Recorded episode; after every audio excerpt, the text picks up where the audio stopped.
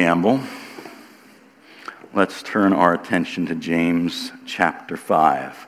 We are looking at the final two verses of the book of James this morning. Chapter 5, verses 19 and 20. Before we begin, let me pray. Lord, thank you for this privilege to come together Lord, the different things can be racing through our minds right now. I pray that you help us to focus on what is most important. Help us fix our gaze on you and help us to receive from your word the work of your Holy Spirit. In your name we pray. Amen. James 5, verses 19 and 20. My brothers, if anyone among you wanders from the truth and someone brings him back, let him know that whoever brings back a sinner from his wandering will save his soul from death and will cover a multitude of sins. Now, it's clear from the beginning what James is giving us here is not a how to. This isn't a step by step instruction manual for how to bring someone back that has wandered from the truth. It's more just a statement of fact. If they are brought back, if someone brings someone back, this is the result. They've saved their soul from death and they've uh, covered over a multitude of sins. But it's not just a statement of fact of course, because James wants to motivate us with the final words he is writing to us. He wants us to see the eternal significance of helping to bring back the soul that has wandered from the truth. Now, at first glance, these final two verses can seem like, well, a fairly abrupt ending to James' letter on further inspection, I, think we'll find that they actually fit perfectly. And I don't mean that just because James tends to be a fairly abrupt uh, person in how he brings his confrontations to us. He's not giving a final greeting here like we often might see in one of Paul's letters because he isn't writing um, to a specific individual or even a specific church. He's writing more to a broad audience. Um, instead, his final words act more like a purpose statement for this entire letter. I want us to go back to the beginning for a minute, the very beginning of the book of James, chapter 1, the first four verses. James writes James, a servant of God and of the Lord Jesus Christ, to the twelve tribes in the dispersion, greetings. Count it all joy, my brothers, when you meet trials of various kinds. For you know that the testing of your faith produces steadfastness. And let steadfastness have its full effect, that you may be perfect and complete, lacking in nothing. Now, the idea that we've been running with this entire time that we've been looking at this letter is that it is not just a bunch of unconnected teachings or perhaps the New Testament version of Proverbs, as some have suggested. Instead, James is concerned for the scattered church, and he is giving some tests of faith. The church he is writing to, that is dispersed now, is the church that he was helping to lead in Jerusalem before everyone scattered at the persecution of Stephen. And James and the apostles have the challenging task of trying to serve and, and provide some direction for numerous congregations that have sprung up across the countryside as a result. Churches that are trying to make the best of the situation they find themselves in. Though the leaders in Jerusalem can't personally be with each of these congregations, reports have been filtering back to them that are concerning. And so James wants to get his message to them some encouragement, some warnings, some things to look out for, because he's concerned that they do well. And as James writes, he acknowledges that, that life is hard right now. That his readers find themselves in circumstances that they were not planning for or expecting. James seeks to give them perspective in the midst of their trials. That these trials that have come your way are actually tools of God to test and reveal your faith. And these trials are often are also doing the often unpleasant work of producing steadfastness in you. These opening verses are more than just an acknowledgement that life is hard and a call to suck it up. They serve as a sort of heads up for what is coming the rest of this letter. James wants his readers to be mature in faith so that they're lacking in nothing. So as he writes to these dispersed saints undergoing trials of various kinds, his primary goal isn't just comfort or even encouragement in tough times. He isn't offering trite platitudes regarding how their difficult circumstances will make them stronger. He spends much of the next five chapters getting up in their grill and making them ask tough questions. We've remarked numerous times how James doesn't pull any punches in his addresses to us. frankly, trials of persecution and exile, poverty, and an uncertain future, they, they just aren't James's biggest concerns. Instead, he uses circumstantial trials as a launch pad to bring up the even more important realm of the testing of their faith.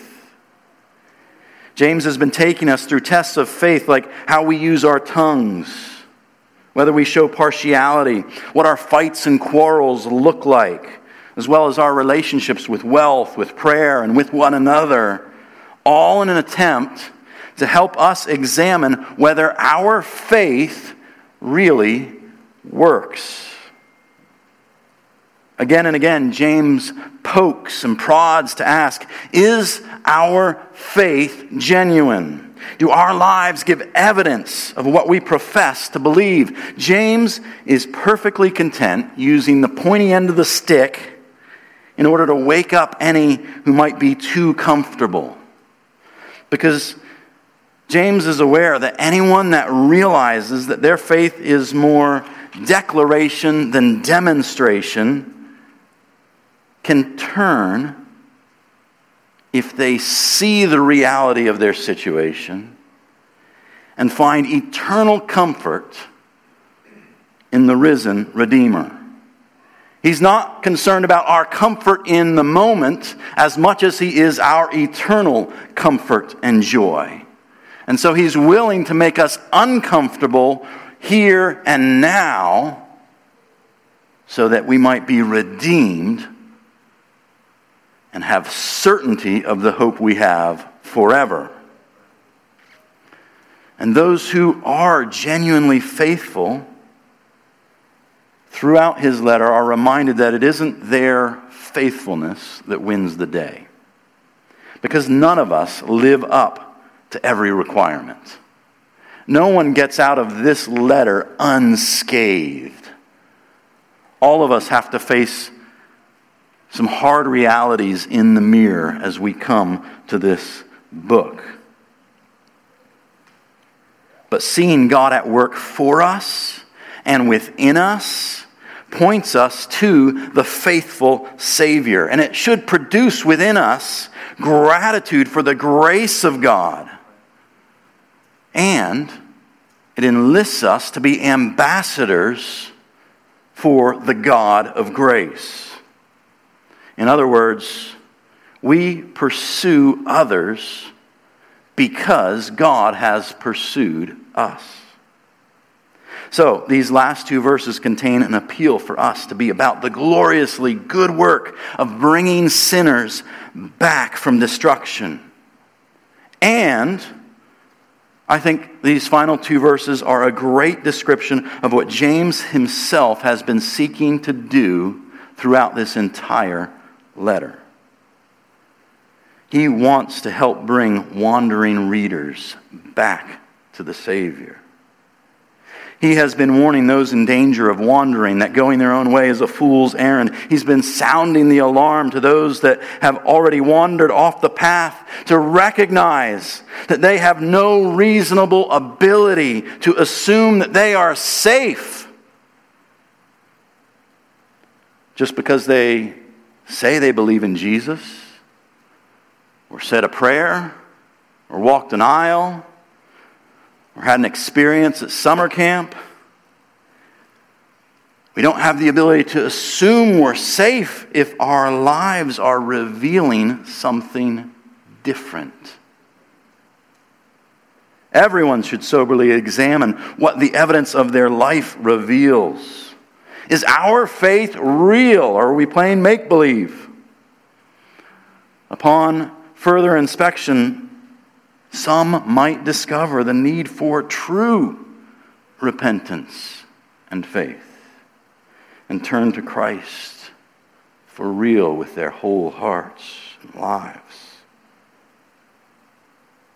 While those that have wandered from the truth, well, the reality is they're more likely to have stopped inspecting, or maybe even from caring about the truth altogether.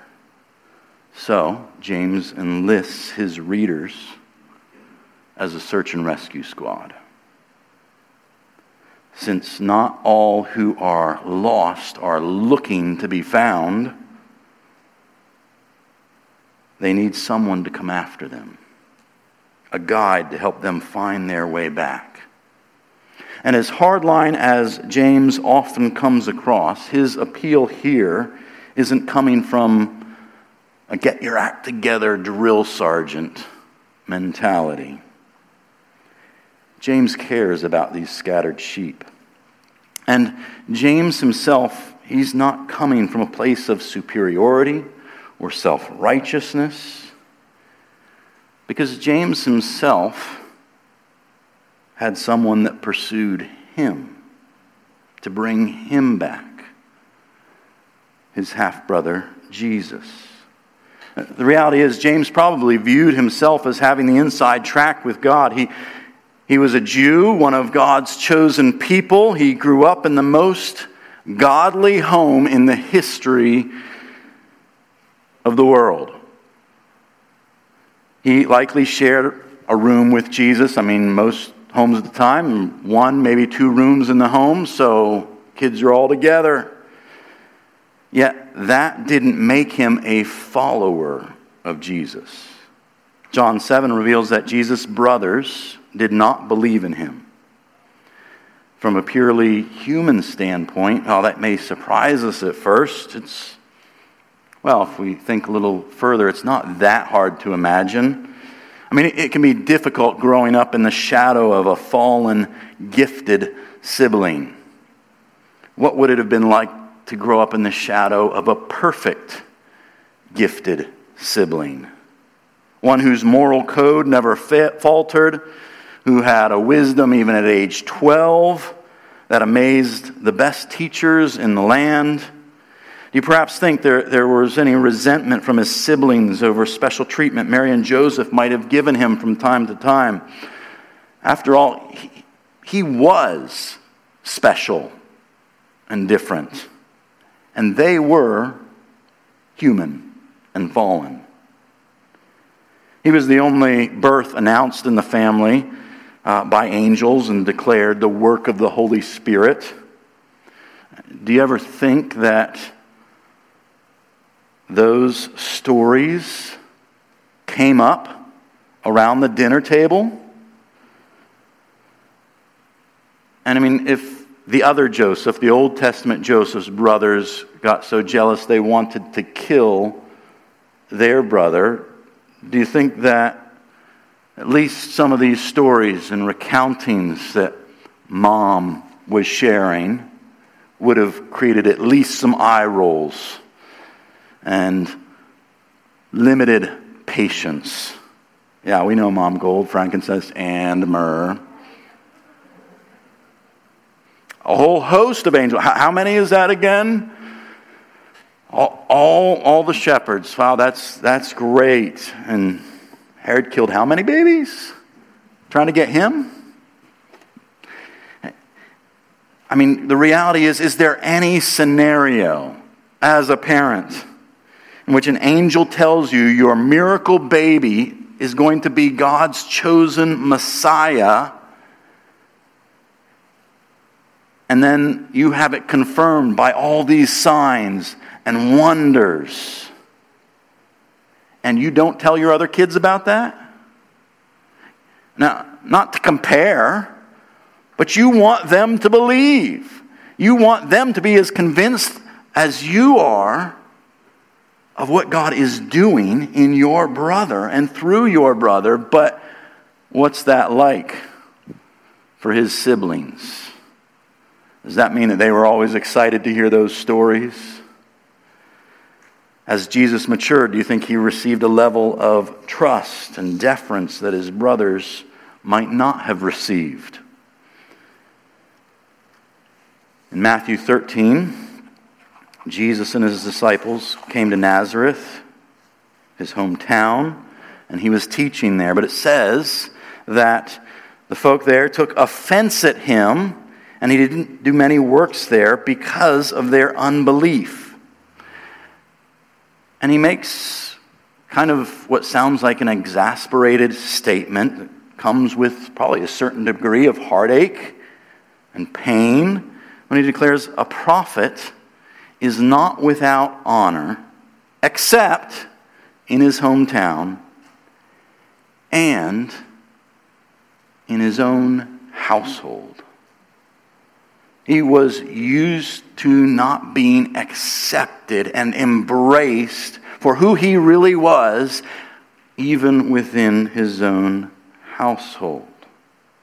And from other places in Scripture, it doesn't seem that they were just on the fence and unsure regarding Jesus. In Mark 3, we read of one point early in his ministry where Jesus is teaching, and it says his family went to seize him because they thought he is out of his mind.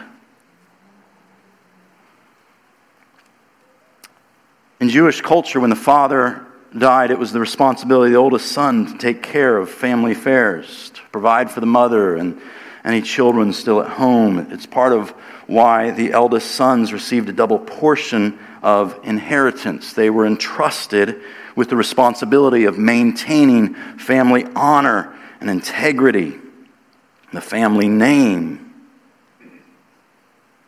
which gives us some perspective and helps us understand the plight of, of different widows we read in Scripture, whether it's Naomi from Ruth and just her sons dying and her having no one to then care for her and to have income, or widows whose only sons died. But we see Elijah and, and Jesus bringing them uh, back to life. But those were devastating losses because not only had their husband passed, but now their sons, who were their retirement plans, were taken from them as well. And so we see in these stories the care of God in providing for them. But it's a place of heartbreak. And this is likely what is behind Jesus' statement on the cross as well to John and to Mary as, as he says, Behold your mother and behold your son. Because none of Jesus' brothers at this time, we have any indication that they were followers of Jesus at his crucifixion and he's practically seeking to care for, ensure the care of his mother. So, if Jesus has this cultural responsibility or expectations upon him, could it also be that a source of tension and resentment when he starts his itinerant ministry? Those that are left home are wondering what's going on. The responsibilities of providing for the family, where there's at least four named brothers and a number of sisters as well, that we're told of in Scripture. that responsibility fell on someone else, likely the next brothers in line. It was likely felt by all. This could be part of the reason that maybe they thought he was out of his mind. You're going and you're doing these things. He's speaking to growing crowds. He's performing miracles, healings, and yet we're not feeling the benefit of this. There's zero indication any of Jesus' brothers believed in him prior to Acts 1, when after the ascension, Mary and Jesus' brothers were told were gathered in the upper room worshiping with the disciples. What happened? Well, Paul actually gives us a really big clue in 1 Corinthians 15, verses 3 through 8. He writes, for I delivered to you as of first importance what I also received that Christ died for our sins in accordance with the Scriptures, that he was buried, he was raised on the third day in accordance with the Scriptures, and that he appeared to Cephas, Peter, then to the twelve. Then he appeared to more than 500 brothers at one time, most of whom are still alive, though some have fallen asleep. Then he appeared to James then to all the apostles. Last of all, as to one untimely born, he appeared to me also. Paul here is telling just of the resurrected Christ coming and encountering different people, transforming everything they know. Sometime between his resurrection and his ascension, the resurrected Jesus appeared to James to reveal the truth that was before him his entire life. What must that moment have been like? I mean, even though he might not have believed in his brother, he still knew he didn't warrant anything that deserved crucifixion. What was he thinking during those dark days? Was he questioning God's judge, justice? Was he questioning the religious leaders and the whole religious system? The futility of living under Rome? Was he just dealing with the heartache of losing a brother or watching his mother experience the grief of this sword that had pierced her heart? And there, Jesus appears. In the midst of all he's walking through and wrestling with, did they embrace immediately? Did James recoil? Did Jesus speak peace to his brother? Did he need to rebuke or correct him? Did he reassure him with the kind of inside jokes that brothers share?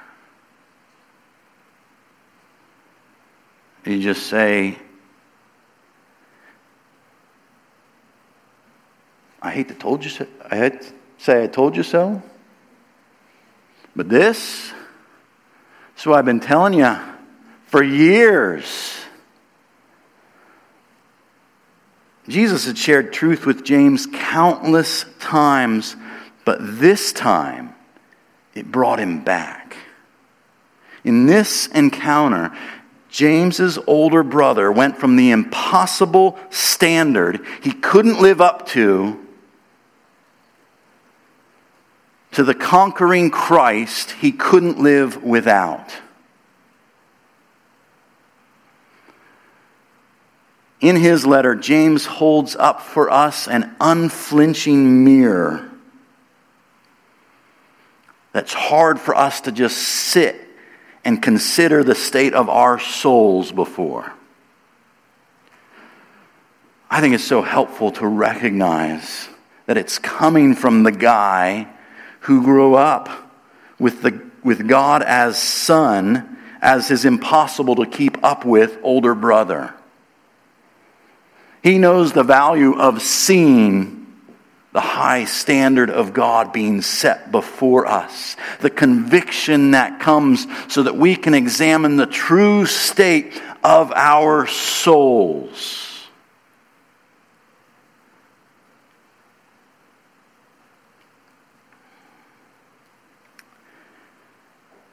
What was, I'm sure, infuriating to try and measure up to became grace once he actually realized that that was never the point. Jesus fulfilled the law so that he could become sin for us.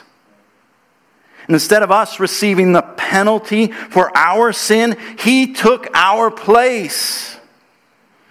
And he didn't stop there, but he gave us the inheritance and rewards of his righteous life.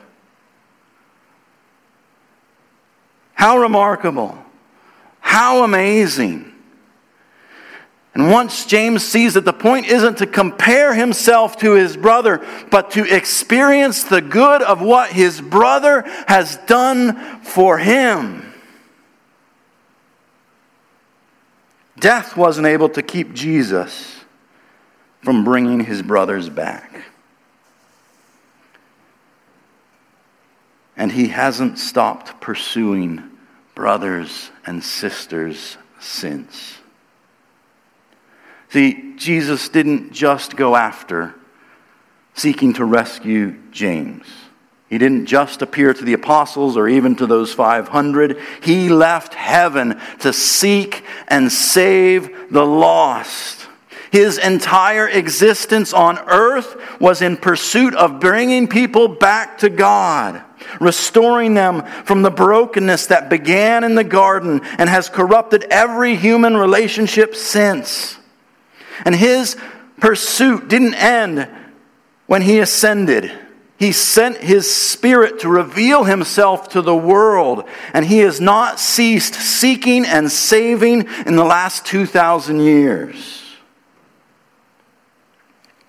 Your story may be that you have came to faith when your parents or a Sunday school teacher shared the gospel with you, but it was, as we looked at last week, his Holy Spirit who gave you the ability to understand, who made your heart come alive toward Him. He was pursuing you. Whether it was an intellectual hunger for truth that led you to Him, or an awareness of your sin and shame that needed to be dealt with whether it was a conversation that blindsided you, or a testimony you related to, or a message that pierced your soul, it was the pursuing God over and under, filling every scenario. Because he so loved the world that he came for you.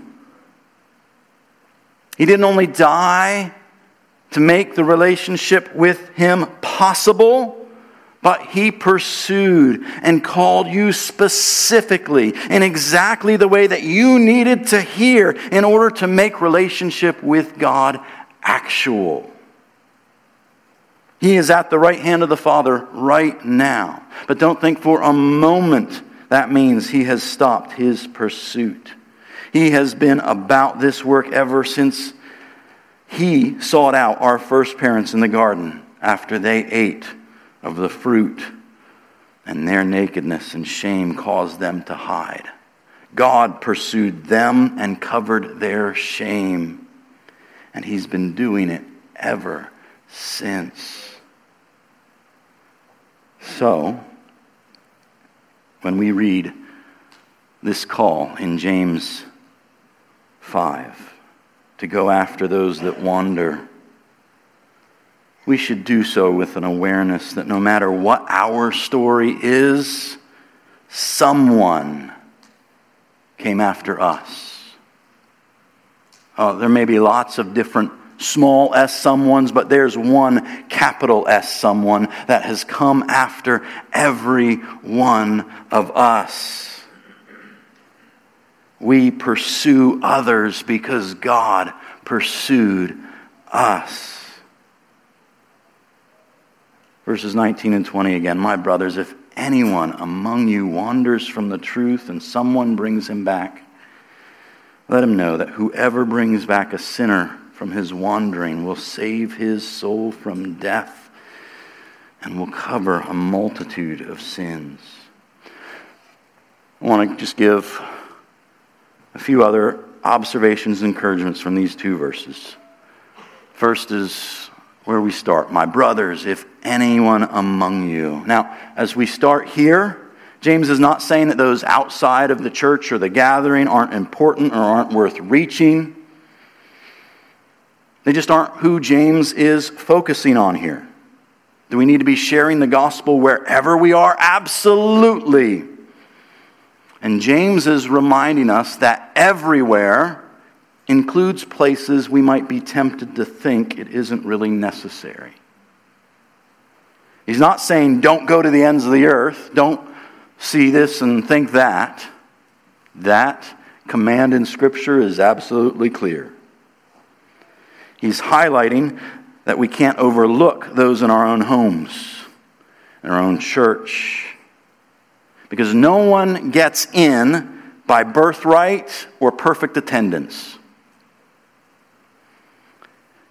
James himself spent nearly 30 years with Jesus without never really knowing him. So, is there anyone among us that's exempt from self deception or a heart that's prone to wander? Every one of us needs the Savior. Just because someone is here doesn't mean they'll be there. The resurrected Jesus reshapes who we are and what we're about. His Spirit comes to dwell within us and empowers us to live life in a way that is distinct. We need to be aware that it's not just getting the answers right on a theological test. James has reminded us that even the demons believe. And guess what? They know a lot more of the true, false statements about him than you do.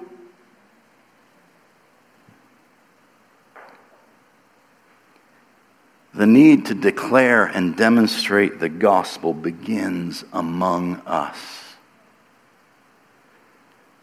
Which is one of the reasons you're going to hear the gospel again and again and again if you are a regular here, because we never want to assume everyone gathered has an adequate understanding or grasp on the gospel.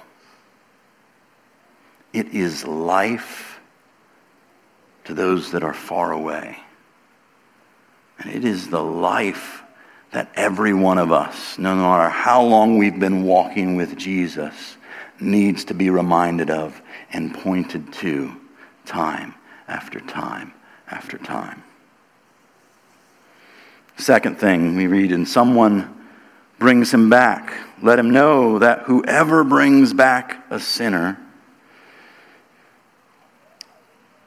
Here's what I want us to see here God uses his people to bring sinners to himself.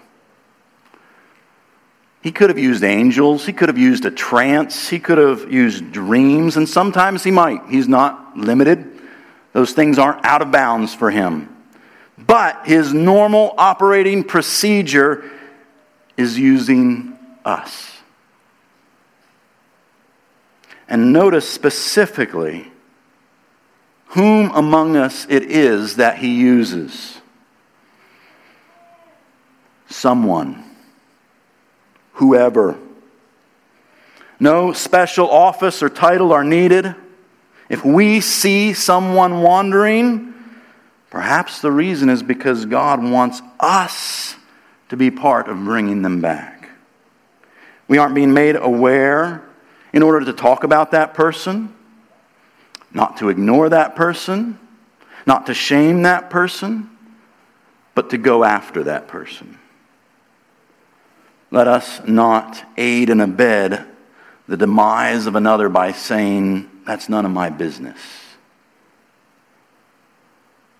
I'm aware of the idea of bringing someone back. Well, that can seem intimidating, particularly for those of us who don't like the idea of confrontation. But I want to reassure you what James is talking about here does not require showdown at the OK Corral. In fact, I think it's usually most helpful if it doesn't look like that. Because the goal isn't to win an argument, it's not to prove a point, it's to bring them back. It's to come alongside them. It's to see them won back to their true north. So we can try starting with how are you doing? Is everything all right? Are you struggling with something? It'd be helpful to talk about. I've noticed, fill in the blank. You seem a bit distant, or I haven't seen you smile much lately, or you seemed a bit on edge the other night. I've you haven't joined us lately for this thing that you really used to enjoy. When someone isn't sure if God cares or notices, or they just think He's waiting to judge and condemn them, it can be really helpful. Be refreshing. It can be life giving to encounter one of His disciples that care and makes God's care for them tangible. And James has made clear we're all deputized for this work. If you're a someone or a whoever, you're on the list. Number three, will save his soul from death. The stakes are high. There is some question over exactly who James is talking about in these verses. Someone among you that wanders from the truth, that, that kind of leads some to believe that they have to know the truth first in order to wander from it. Um, the fact that they're there, they're part of the group, they're probably a believer. This is somebody who's black, backslidden. Um, the language of the sinner whose soul is saved from death leads others to believe it is someone who is never truly a believer. Now, James could be talking here about hell. Could be that he's talking about a judgment like Ananias and Sapphira received, which he was likely present for, a witness to. But in terms of our responsibility, does it really matter? Let's not split hairs where they don't need to be split. A fireman that shows up to a house fire and says it'll burn out eventually doesn't understand the nature of his job. Neither does the one who comes and says, You know, that looks like that fire, based on where it is in the house right now, that probably started in the kitchen. I only do with those that start in the living room if we're seeking to live out the spirit of these verses, we don't really need to be concerned with discerning whether this is a person that needs to respond to the gospel for the first time for real, or whether they're a believer who needs to realize it again for the thousandth time. Each need to be convinced of the hope and transforming power of the gospel of Jesus for them right now. Finally, number four, it, and it will cover a multitude of sins. Wandering from the truth is not an intellectual divergence, it is a moral one. Now, the nature of sin, ultimately, sin can only be atoned for and forgiven in an ultimate sense by God. But James makes us aware that we can be part of covering another's sin. We already mentioned how God provided covering for Adam and Eve's nakedness and shame by providing skins for them to wear. Covering sin isn't excusing or ignoring sin, it's dealing with it on the level it needs to be dealt with. If someone sees a toddler running towards the road, you don't stand back and say, wonder who I should call about this. No, you bolt after the kid. You don't need to get someone else. You don't need to get permission to make sure you're allowed. You don't need to collect advice on the right angle of approach to snatch them just before they hit the street. You reach out. God just might use you to stop them in their tracks. And if He does, covering a multitude of sins isn't just helping someone realize forgiveness in Christ, which is huge.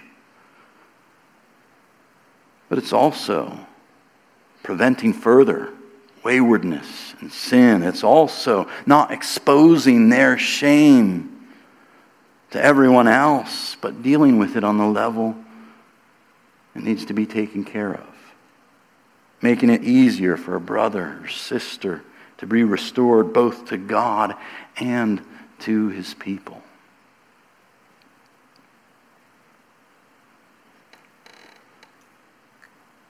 Where does all this land us? What's our takeaway? It's this we pursue others because God has pursued us. Friends, we have a God who pursues us and brings us back. We have a God who saved our souls from death. We have a God who covered over the multitude of our sins, removed them as far as the east is from the west. And we have a God who delights to use our messed up selves to accomplish all of that in the lives of those around us. The band can come forward and let's pray.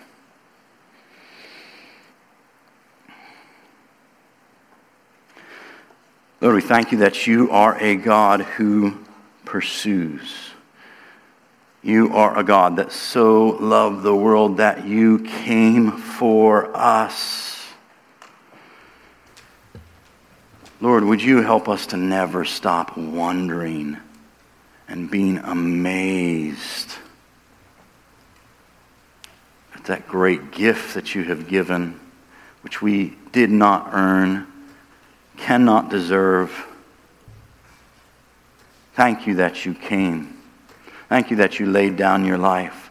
Thank you that you have pursued us, not just to make relationship with you possible, but to make it actual. Would you help us?